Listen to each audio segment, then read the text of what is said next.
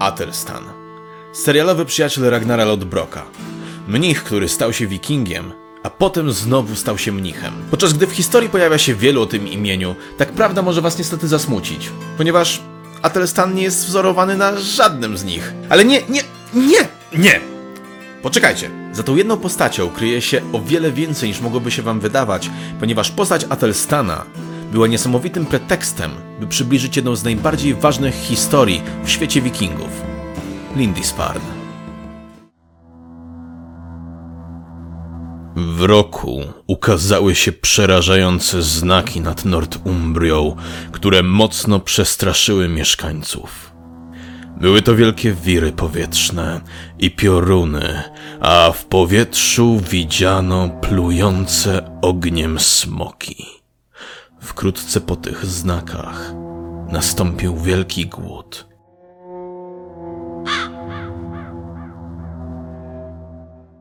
Jest noc z 7 na 8 czerwca roku 793. Nad wyspą Lindisfarne oraz znajdującym się na niej opactwem wstaje świt. Mnichowie budzą się, by czynić swoje obowiązki, kompletnie nieświadomi zagrożenia, które przypłynęło z północy.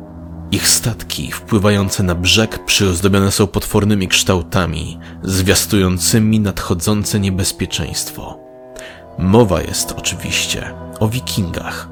Musimy w tym miejscu się na chwilę zatrzymać, zwolnić i zdać sprawę z tego, że w roku 793 zagrożenie ze strony Normanów nie było tak powszechnie znane, jak to stanie się za kilka lat. Co prawda nie jest to pierwszy raz, kiedy taki atak się odbędzie.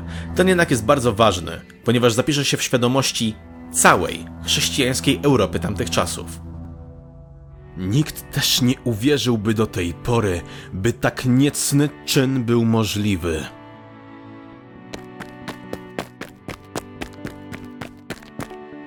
Anglia. Północno-wschodnie wybrzeże. Northumbria.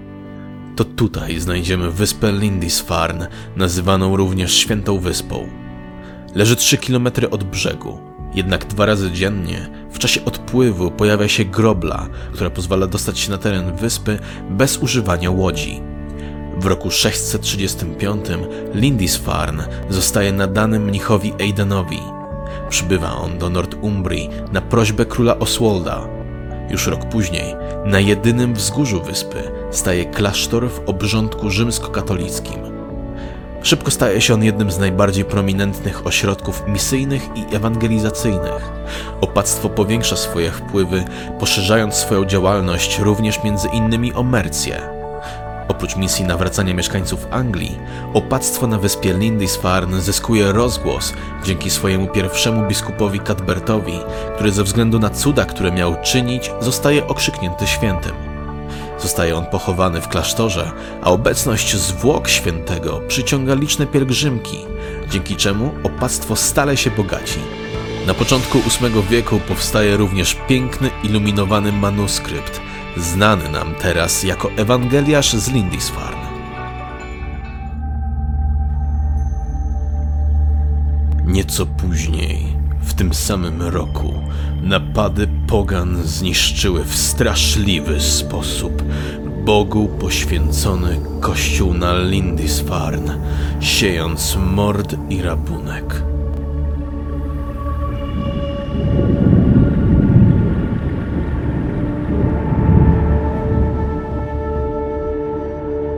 Atak był błyskawiczny, a opactwo bezbronne. Nie spodziewali się ataku ani z lądu, ani z wody.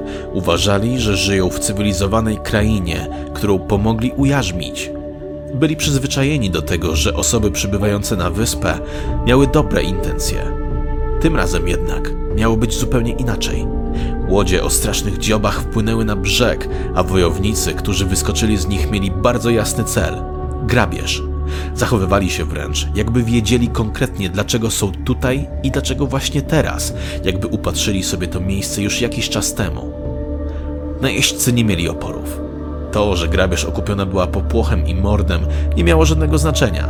Byli to obcy, ludzie innej ziemi, innej wiary. Wszak z równą krwiożerczością chrześcijanie wkraczali na tereny pogan.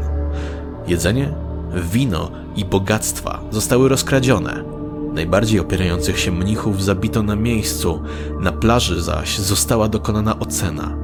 Ci, którzy byli najmłodsi i najsprawniejsi, popłynęli ze swoimi oprawcami jako niewolnicy. Ci mniej sprawni zostali potopieni. Oto kościół świętego Cadberta, zbryzgany krwią kapłanów.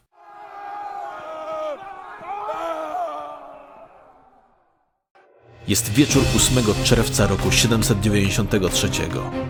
Rozpoczęła się epoka wikingów. Nie wiadomo do końca, co skłoniło Skandynawów do rozpoczęcia łupieszczego trybu życia. Mówi się jednak, że był to efekt kilku czynników, które połączone stworzyły skandynawskiego pirata. Mowa jest o nieprzyjaznym terenie, przeludnieniu, tradycji wywodzącej się z religii czy czystej chciwości.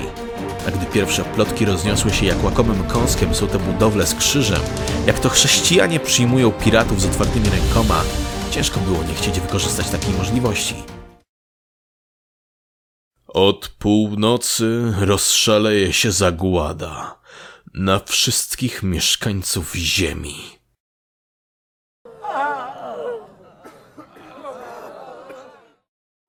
Mnichom udało się wrócić do splądrowanego i zniszczonego opactwa, jednak nasilające się ataki nie pozwoliły utrzymać tego miejsca.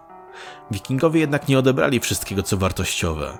Zwłoki świętego Cadberta zostały ekshumowane, a wspomniany już Ewangeliarz odzyskany.